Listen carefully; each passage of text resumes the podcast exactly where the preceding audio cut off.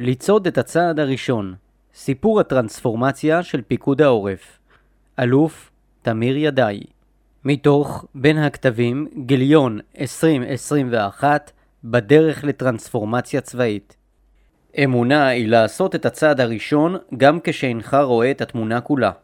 מרטין לותר קינג מבוא יום שישי, שעת צהריים. שטף עז של מים ובוץ היכה בסכר שבמכרה העופרת ליד העיירה ברומז'ימיו בברזיל, עד שלבסוף קרס. זרם המים והבוץ שטף את אתר העבודה ולחד תחתיו מאות עובדים. למחרת הציע ראש ממשלת ישראל לנשיא ברזיל עזרה במאמצי האיתור והחילוץ. התשובה החיובית לא איחרה לבוא, ומרגע הפקודה במהלך הלילה שבין שבת לראשון נאספו אנשי המשלחת, קיימו הערכות מצב וערכו הכנות לקראת המשימה בקצהו השני של העולם. היה זה עוד אירוע סיוע חוץ לארץ בפיקוד העורף, אחד מיני רבים. אלא שהמשלחת לברזיל התארגנה באופן שונה מהמקובל בעבר.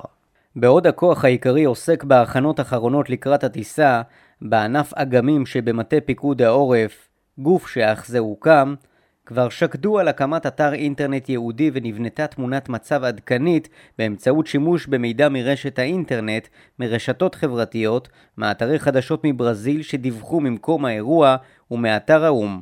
המידע העדכני שולב באפליקציה ייעודית ואפשר לקצר באופן דרמטי את משך ההתארגנות בארץ. לאחר גיבוש תמונת מצב, עודכנו העזרים על בסיס תצלומי אוויר ולוויין, והודפסו מפות ועזרי שיתוף פעולה קשיחים שנועדו לאפשר התמצאות במרחב הפעולה. במקביל, רשת של קשרים נבנתה מול גורמים רשמיים בברזיל. נספח צה"ל, גורמי ביטחון וכוחות כיבוי והצלה מקומיים, לצד אנשי הקהילה היהודית באזור, נרתמו עם הגעתנו לסייע והפכו להיות לנו מדריכים מקומיים. אלה, גם אלה, עזרו לנו לבנות תמונת מצב עדכנית שאפשרה לכוחות להיערך עם כוח אדם וציוד רלוונטי לביצוע המשימה. המידע המשיך לזרום ולהיות מעובד בענף אג"מים, שעה שהמשלחת עשתה את הדרך הארוכה לברזיל. עם נחיתת הכוח, המידע שנצבר בפיקוד העורף החל לעבור ישירות למכשיר הטלפון הסלולרי שהיו ברשות אנשי המשלחת, באמצעות האפליקציה הייעודית. השוואה ממוחשבת בין תמונות לוויין לפני ואחרי קריסת הסכר אפשרה למקד את פעולות האיתור והחילוץ. מודל מחשב שהוכן בארץ, אשר דימה את השיטפון, אפשר למחלצים למקד את מאמצי החילוץ ולצמצם מהותית את הסיכון שבפעולת החילוץ. מערכות לאיכון טלפונים סלולריים, מצלמות מיוחדות וכלבים השלימו בשטח את המאמץ לריכוז והיתוך המידע שנאסף ועובד מרחק אלפי קילומטרים מהיעד. עד מהרה הפכה המשלחת לאבן שואבת לכוחות החילוץ ששהו בשטח, אשר באו ללמוד את שיטות העבודה הישראליות. אירוע זה פקח את עינינו, קיבלנו גושפנקה רשמית לכך שמהפכת המידע עובדת וכי ניתן לממשה על בסיס התפיסה המבצעית שפותחה והיכולות הטקטיות שנצברו בפיקוד העורף. מאמר זה עוסק בתהליך הטרנספורמציה התפיסתית והארגונית מבוססת טכנולוגיות המידע שעבר פיקוד העורף במהלך השנתיים האחרונות. חלקו הראשון של המאמר יניח את אבני הדרך המרכזיות בתהליך העיצוב שעמד בבסיס השינוי התפיסתי שלנו, בחלק השני אתאר את מהפכת המידע של פיקוד העורף, החלק השלישי יעסוק בתובנות אישיות שלי מתהליך העיצוב ובסיכום משמעויות לצה"ל. חלק ראשון, תהליך העיצוב, פער הרלוונטיות ואיתור הפוטנציאל. כשנדמה שהכל פועל נגדכם, זכרו שמטוס ממריא נגד הרוח ולא לצידה. הנרי פורד. שלבים מרכזיים בתהליך השיתוק התפיסתי לבתק את הקשר הגורדי. ערב כניסתי לתפקיד, פברואר 2017, ציין פיקוד העורף 25 שנים להקמתו, פברואר 1992. הפיקוד שפגשתי הוצב והושתת במידה רבה על לקחי מלחמת לבנון השנייה, 2006, שבמהלכה חווה פיקוד העורף משבר בתפקוד, ועל כן היא היוותה מבחינתו אירוע מכונן. הפיקוד התרכז מאז בהפקת לקחים ממשבר זה. כארגון שחושל במלחמת 2006, הייתה נהוגה בפיקוד שגרה בריאה של בחינה עצמית ועיצוב תפיסות. קודמיי בתפקיד שיפרו מאוד את המנגנון הפיקודי, העצימו את סדר הכוחות ופעלו רבות לשיפור התיאום בין רשויות החירום השונות, נותרה השאלה מה עוד ניתן לעשות. בתחילת תפקידי הנעתי תהליך למידה אסטרטגי בסיוע ובליווי של צוות מרכז דדו. כבר בראשית התהליך התחבר כי במקביל לעבודה החשובה המבוצעת בפיקוד, ישנו חסם מרכזי הבולם במידה רבה פריצות דרך תפיסתיות נוספות. מלחמת לבנון השנייה התניעה בפיקוד דיון שהפך להיות קבוע ונצחי סביב דילמת האחריות המרחיבה. מהות הדיון הייתה באיזו מידה צריך הפיקוד להתכונן להחליף רשויות אזרחיות כושלות בחירום. בנוסף לכך, עלתה לדיון השאלה האם הנכונות של הפיקוד לקבל על עצמו אחריות על כישלונות אפשריים של רשויות אזרחיות עלולה להפוך לנבואה המגשימה את עצמה? גם מול צה"ל מצאתי תחומים לא מבוררים. אמנם העורף הוגדר כזירה השנייה בחשיבותה במלחמה, אך רגישותו של צה"ל עצמו, אך רגישותו של צה"ל עצמו לאפשרות שתפקודים חיוניים בעורף ישותקו, כמו גם נושאים קריטיים אחרים, לא באו לידי ביטוי בנושא הערכת המצב שתורגלו בצה"ל בתרגילי מלחמה שונים. פיקוד העורף כמעט ולא השפיע על הערכת המצב המטכ"לית, והיה בממשק חסר עם יתר המפקדות הראשיות. פערים דומים זו בין פיקוד העורף ובין גופים אזרחיים קריטיים. בתהליך האבחון התחוור כי הפיקוד מצוי במעין שיתוק תפיסתי הנובע מדיון אינסופי ובלתי פתור בגבולות האחריות והסמכות החוקיות, בגבולות הגזרה בין רשויות ובנושאים אחרים שנמצאים מחוץ לתחום השפעת הפיקוד עצמו. זאת למרות אנרגיה רבה וחשיבה מעמיקה שהושקעו בהיבטי התפיסה לאורך השנים. את הקשר הגורדי הזה צריך היה לחתוך. השתנות האיום עד מהרה התברר שלמרות שמגמות השינוי באיום על העורף ידועות לכולם בפיקוד העורף ובצה"ל, השינוי המצטבר באיום לא הוגדר. המשמעויות כבדות המשקל של שינוי זה הוגדרו על ידינו כדלקמן.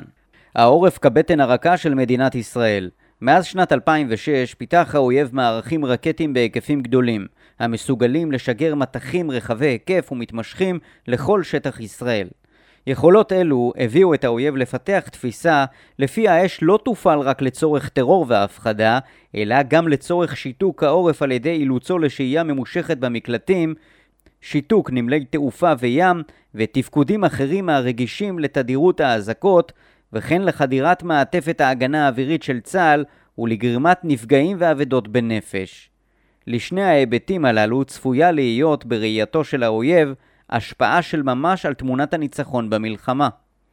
העברת הלחימה לשטחנו לפי תוכניות האויב, חלק לא מבוטל מהלחימה יתרחש בישראל הן באמצעות תקיפה באש והן באמצעות התקפות קרקעיות לשטח הגליל, חיזבאללה והנגב, חמאס או הג'יהאד האיסלאמי, כך שכוחות צה"ל ירותקו להגנה.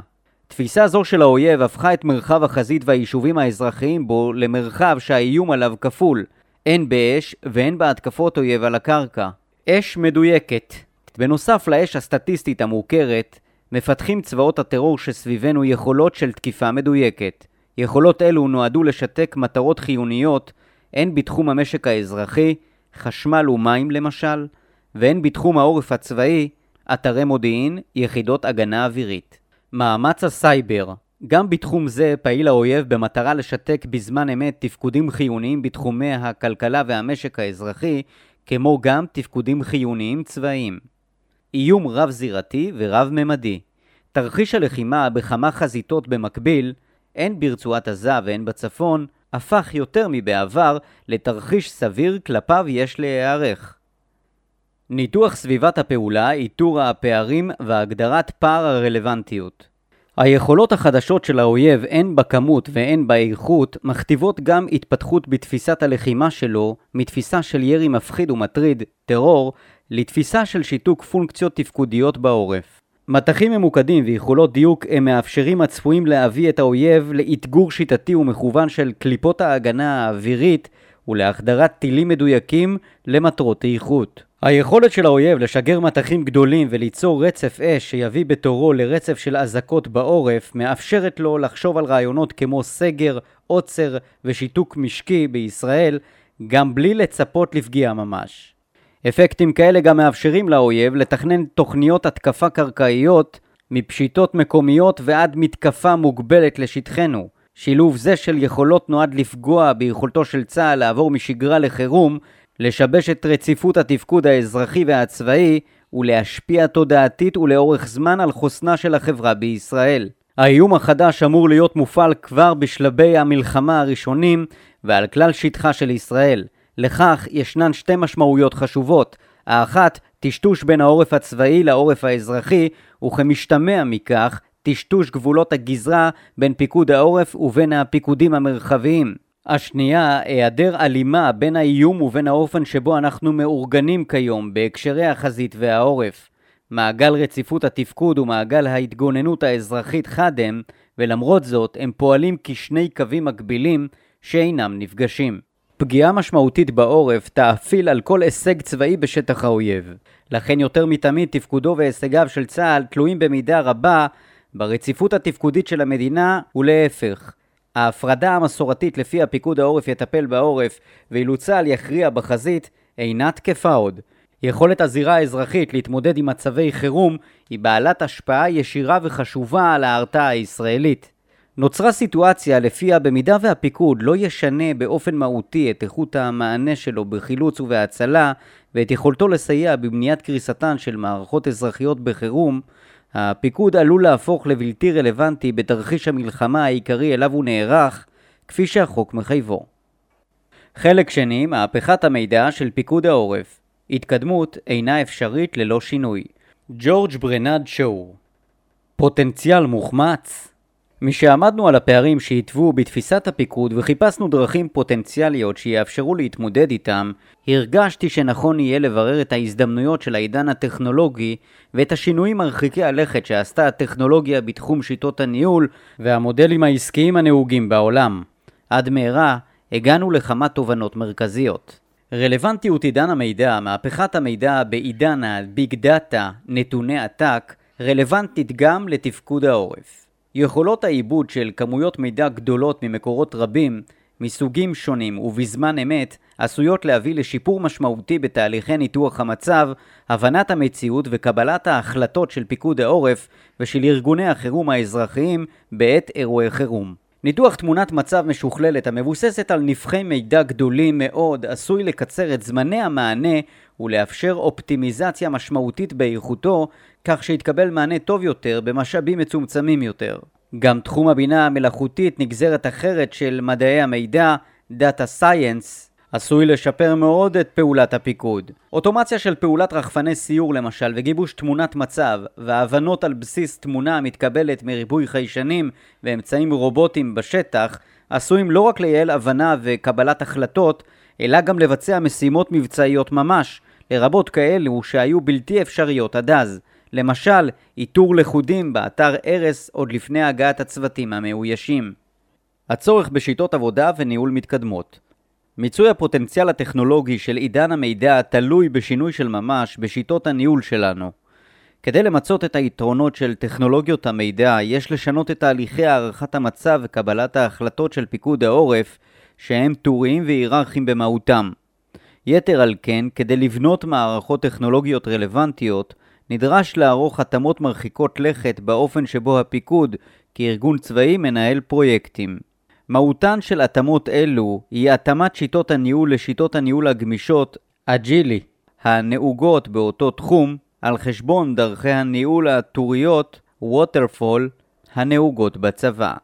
כלכלה שיתופית כלכלה שיתופית מהותה מיצוי יעיל יותר של משאבים בזכות היכולת הטכנולוגית להקצות אותם למשתמשים שונים על בסיס צורך ופניות.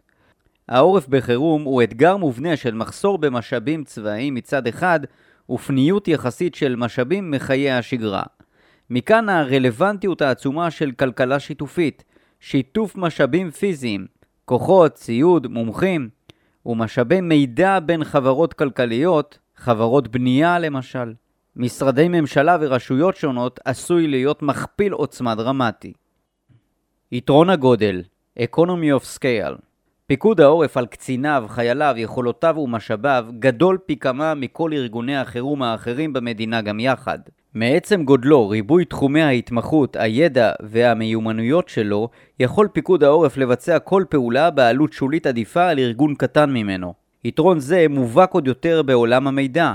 ארגון שנמצא ופועל בכל המרחב והינו בעל מערכות מידע המתעדות את פעולותיו, יוכל להפיק תובנות רבות יותר וטובות יותר מאשר ארגונים קטנים שעוסקים בפעילויות מוגדרות ומוגבלות. פיקוד העורף יכול לשמש מוקד, צומת, רשת של רשתות ולמעשה למנף את יכולותיו ומשאביו לשיפור יכולותיהם של כלל ארגוני החירום בישראל. תובנות ראשוניות על האסטרטגיה בשונה מצה"ל ההתקפי שנבנה לפעול בשטח האויב בתנאי ניידות ונוכח פני אויב, פיקוד העורף נותן שירותים לאזרחי מדינת ישראל ובהם שירותי חירום.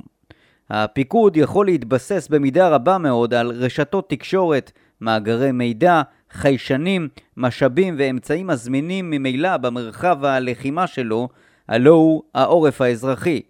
לא זו בלבד שפיקוד העורף לא חייב להיות האחרון בצה"ל המאמץ גישות לוחמה חדשניות, הוא יכול לשמש חלוץ בפני המחנה.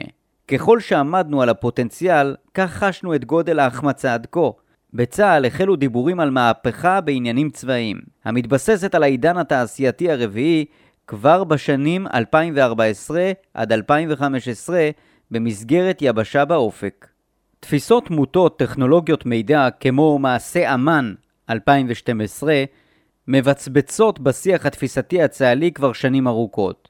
אלה וגם אלה פסחו על דפוסי החשיבה, תורות הלחימה, הטכניקות והתרגולות וגם על המבנה הארגוני של פיקוד העורף.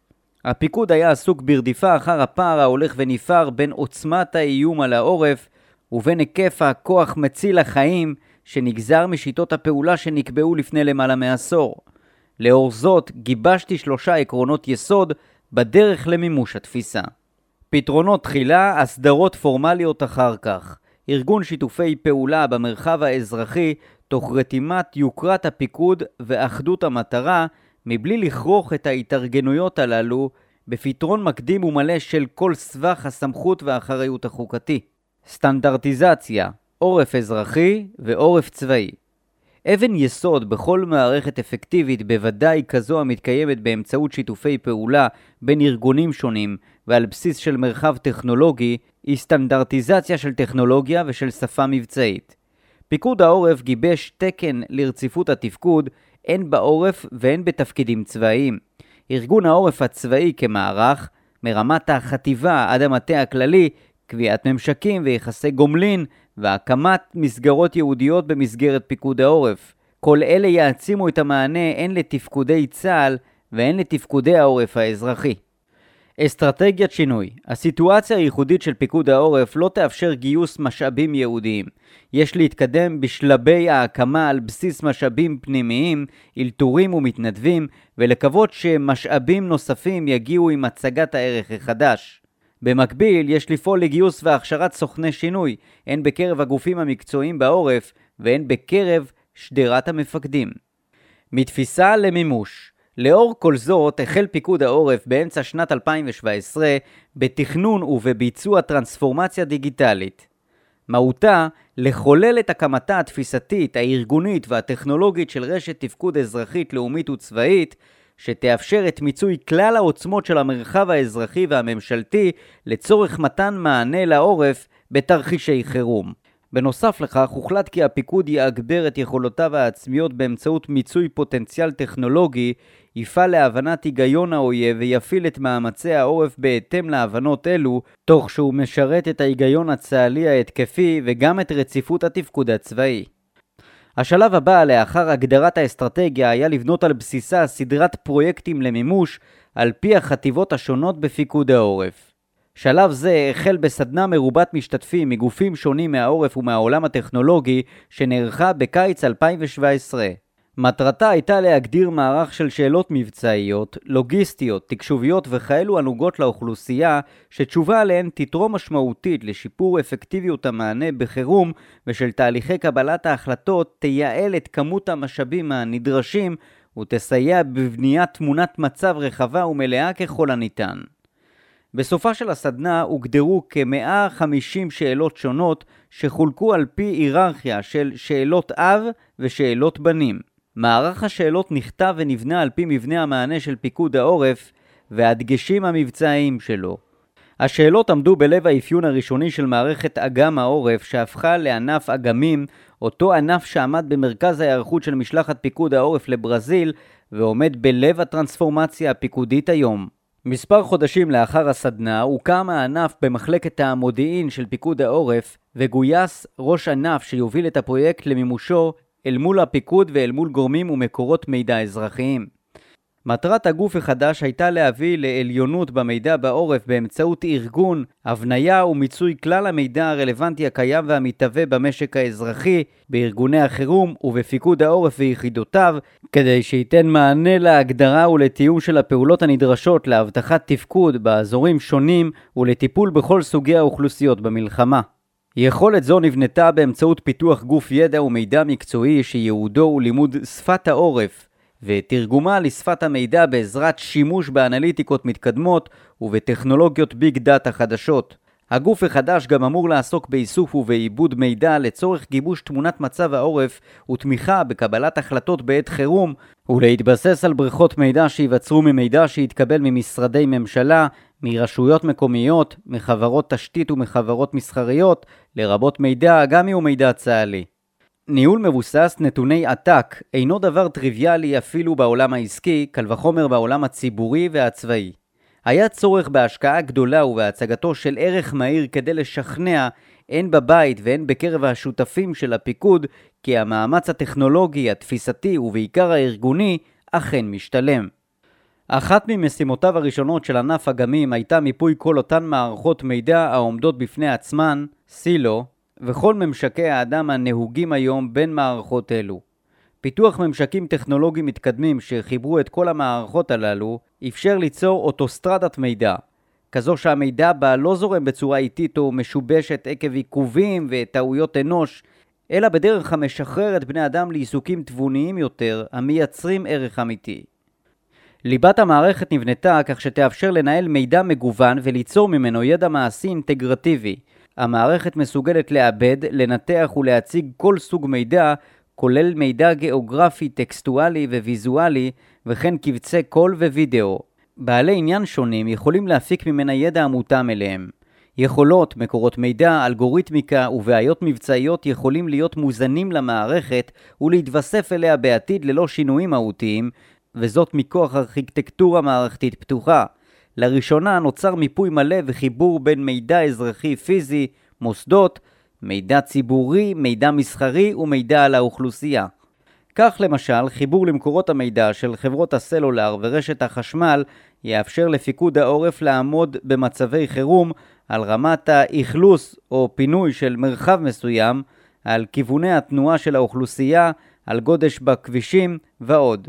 מובן שכללי הפרטיות נשמרים על פי חוק, לפיקוד העורף אין עניין בפרטים אישיים, אלא לכל היותר באיתור לכודים תחת הריסות באמצעות איכון סלולרי, סוגי מידע אלה אינם זמינים היום בשום דרך אחרת. בתפיסה החדשה התברר כי מידע על מצב אספקת החשמל והפסקות החשמל ברחבי המדינה שלא היה זמין בעבר לפיקוד העורף הוא מקור רב ערך לפעולת הפיקוד.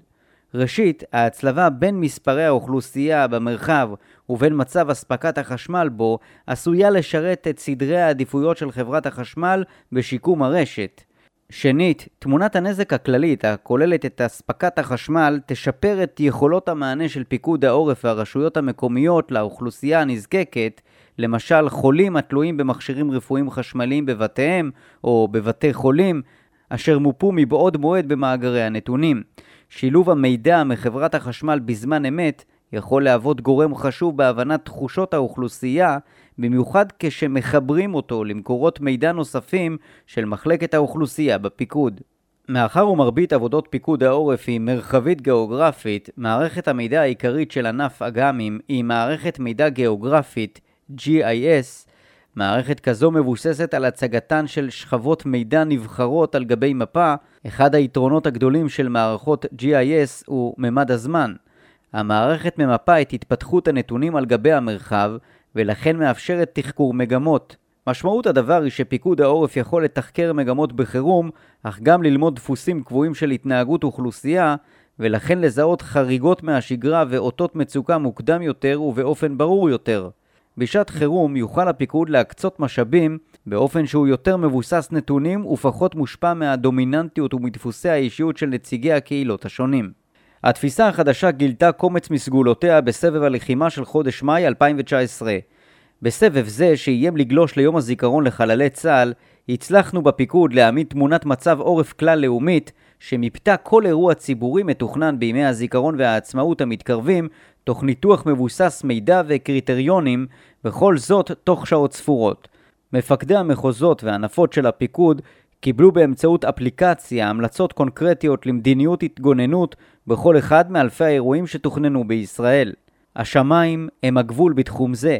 מידע מחיישנים של זמן אמת, כמו מצלמות רחוב ותנועה, ערים חכמות ונתוני זמן אמת של חברת החשמל, רשתות שיווק מזון, מפעילים סלולריים ועוד, מאפשרים אפקטיביות שלא ניתן היה לדמיין אותה בעבר. כאמור, תפיסת לחימה מבוססת מידע המחייבת גם שיטות ניהול מתאימות ממשפחת הניהול הגמיש, אג'ילי.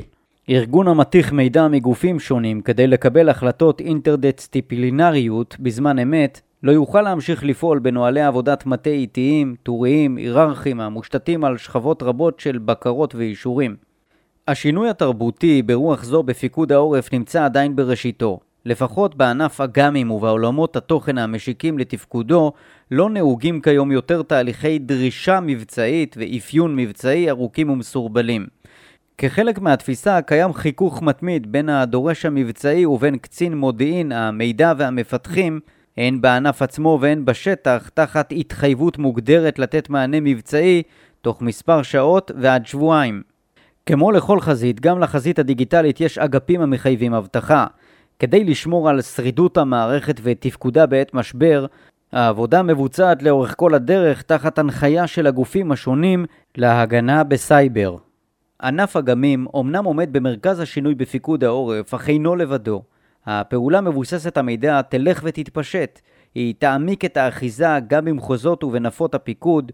במקביל, ילכו וישתכללו האמצעים הטכנולוגיים בכוחות הטקטיים של פיקוד העורף, ויורחבו מקורות המידע ושיתוף המשאבים עם גורמים רלוונטיים נוספים במרחב.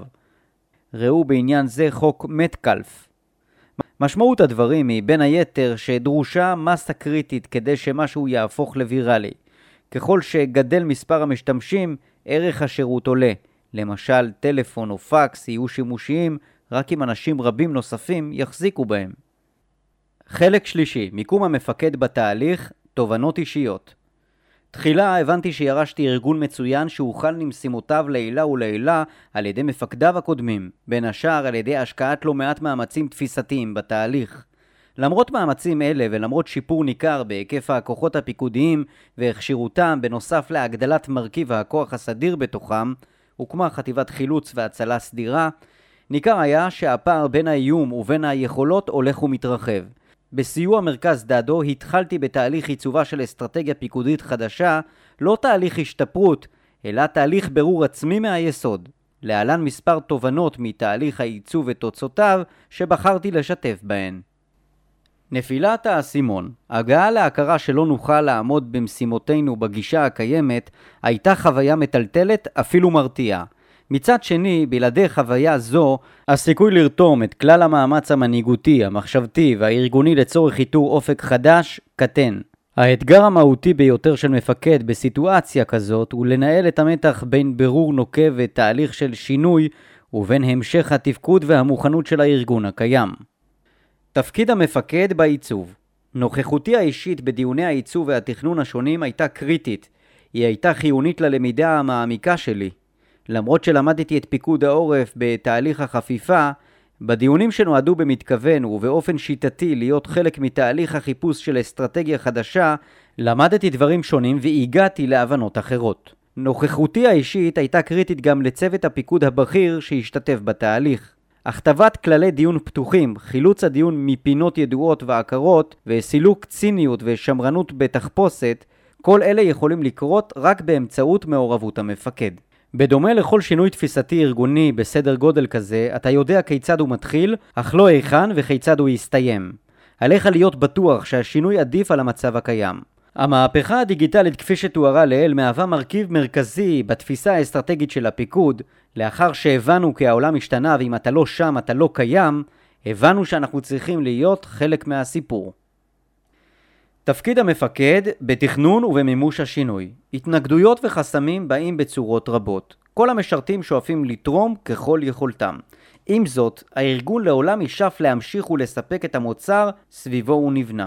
אגף התקשוב שמח לסייע לפיקוד העורף באמצעות תהליכי פיתוח ורכש הנהוגים בצה"ל. עם זאת, אלה התבררו כאיטיים, מסורבלים ובעיקר יקרים מדי לפיקוד העורף. קציני הפיקוד שמחו ליטול חלק בשינוי האסטרטגי, אך חרדו לתחומי אחריותם הישירים כתוצאה משינויים בהגדרת סמכויות. אגף כוח האדם של צה"ל מסור למיצוי המשאב האנושי, ולכן לא יכול היה להקצות בראייתו אנשי תוכנה לפיקוד העורף, משום שזה לא הוכר קודם לכן כגוף טכנולוגי. רק תהליך בקרה אישי ורצוף שבוע אחר שבוע אפשר לי להבטיח שהאסטרטגיה אכן עולה על פסים מעשיים. בדרך החלפנו את תהליכי הרכש של צה"ל במתנדבים מעולם האקדמיה וההייטק, כמו דוקטור תומר סיימון ואחרים, רתמנו את אגף המודיעין לאיוש מומחים טכנולוגיים על חשבון תקנים מודיעיניים בפיקוד, וביססנו קשר מיוחד בין ענף אגמים ובין אגף המודיעין של צה"ל, חיילים בעלי רקע בתוכנה שאישו תפקידי מנהלה בפיקוד העורף ובצה"ל, אותרו על ידינו והועברו לשירות בפיקוד בסדרה של טובות אישיות נבנה מערך הכשרות שלם, הן פנים פיקודי והן בחברות אזרחיות, לא אחת נדרשה גם הפעלה נחושה של סמכות האלוף כדי להתגבר על התנגדות עיקשת. פיקוד העורף על סטרואידים המידע שהמערכת מספקת כיום משפיע בשגרה ובחירום על שני מישורי פעולה, בניין הכוח והפעלת הכוח. כל זה מתאפשר לאור מהפכת המידע שאפשרה להוביל את הפיקוד לשינוי פרדיגמטי. התפיסה כיום מתאפיינת בריצה למרחקים ארוכים והיא אינה עוד כלי בארגז הכלים של המפקד. ככל שבנייתה, הארכיטקטורה, תיעשה בצורה משותפת ביחד עם שותפים בתוך הפיקוד ומחוץ לו, תתווסף לו תבונה מעשית שממנה יהיה ניתן להפיק ערך רב יותר, סינרגיה, לאורך זמן ולמגוון צרכים עתידיים. יחד עם זאת, עלינו לזכור שכשם שבניית בניין לוקחת זמן, מבנה בין קומות רבות לא קם בן לילה. לא נכון לבחון את תפיסת הדיגיטל בטווח זמן מיידי. יש לנהוג בחוכמה ולזכור שהכלל החשוב ביותר במהפכה זו הוא הצורך ואף ההכרח להיות ממוקד, לחדד מראש מטרות ויעדים, לשרטט אותם בצורה ברורה ולסמן את האינטרסים והתעדוף הפיקודיים. נפוליאון אמר למפקדיו, בקשו ממני הכל, רק לא זמן. נדמה שהמהפכה הדיגיטלית הוסיפה מימד חדש למצביעות. כיום, יאמר המצביא, יש זמן, רק היו ממוקדים.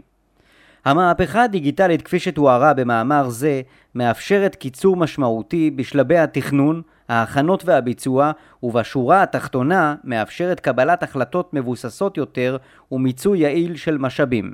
חשש אופייני הנובע מכמות המידע והיקפו עשוי לעשות את ההפך, לשתק את המפקד בעודף מידע ולהציב את המפקדות בעודף נתונים. ניתן לפזר את החשש באמצעות שינוי תהליכי הפיקוד והשליטה, הוכחת הערך הממשי של קבלת החלטות מבוססות נתונים, ומעל הכל, הישגים מוחשיים. הישג כזה סיפק למשל שיגור משלחת פיקוד העורף לברזיל ופעילותה שם.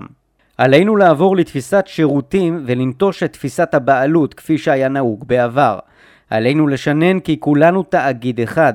אם ננקוט גישה זו נוכל לשבור מחיצות ולמצות טוב יותר את העוצמות בפיקוד העורף, בצה"ל ובמדינה. חשוב להבין שאין קיצורי דרך במימוש אסטרטגיה וחזון, אך בנייה נכונה של המידע, ארכיטקטורה, תאפשר זינוק דרמטי לכל השותפים בתוך זמן קצר. אמנם הרשויות האזרחיות אינן מחויבות מתוקף חוק לשתף איתנו מידע, אך מטבע הדברים, כשהערך הוא ברור ומשותף לכל הצדדים, מתברר שנוצרת תנועה משותפת. מילות סיום במקום סיכום מילות סיום במקום סיכום וצריך להמשיך ללכת וצריך להמשיך לצעוד, והדרך עוד מושכת. ארוכה. נעמי שמר ייתכן שבדברים האחרונים שנכתבו לעיל נעוץ גם המסר העיקרי לצה"ל. פיקוד העורף אומנם ייחודי ביחס לצה"ל ביכולתו לפעול במרחב האזרחי ולהישען על טכנולוגיה פתוחה לכל כמו רשת האינטרנט ונגזרותיה. עם זאת, עיקרון שבירת המחיצות ושיתופי הפעולה אינו תקף רק לעורף. תפיסת פיקוד העורף עדיין לא פתרה את כל הבעיות או סיפקה מענה לכלל הפערים. הדרך עודה ארוכה ויש ללכת בה בצניעות המתבקשת. עם זאת, כיוון התנועה ברור, והעובדה שאנו נעים כלפיו יחד עם שותפינו הרבים, גם היא די ברורה. ענף הגמים הפיקודי נהנה מהיתרון של לוח חלק. בשונה ממערכות מידע המוקמות בצה"ל ונדרשות להתמודד עם סבך מערכות משיקות שנבנו לאורך השנים במקומות שונים, ללא תיאום, ארכיטקטורה וסטנדרטיזציה, אגמים נהנה מכל הרעיונות שאפשרו את האינטרנט האזרחי. עובדה זו מסבירה את הצלחתו הטכנית, אך לא את הצלחתו המהותית. ההצלחה המהותית, היכולת לרתום ארגונים ממשלתיים, רשויות מקומיות וארגונים עסקיים לאגמים, קשורה בהמחשתו של הערך המוסף לכולם. לשם כך נדרש היה להתקדם תחילה ולהסביר אחר כך. יש מאין, הוא לא רק עיקרון של כלכלה שיתופית. עידן המידע הוא לא רק הזדמנות מכפילת עוצמה, הוא גם מתאפיין ברף כניסה נמוך יחסית.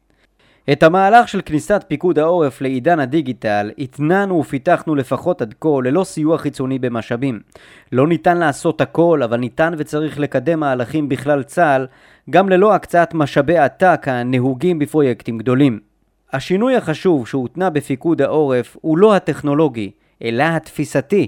נדרשה הכרה בהירה, כמעט אכזרית, בצורך הדחוף גם לשנות בפועל וגם להימצא בתודעת שינוי וגמישות תמידית. נדרשה גם נחישות בלתי מתפשרת לבצע את השינוי, וזאת אל מול שורה ארוכה של הסתייגויות, התנגדויות וגרירת רגליים. היבטים אלה מגדירים את תפקידי העיקרי כמפקד פיקוד העורף.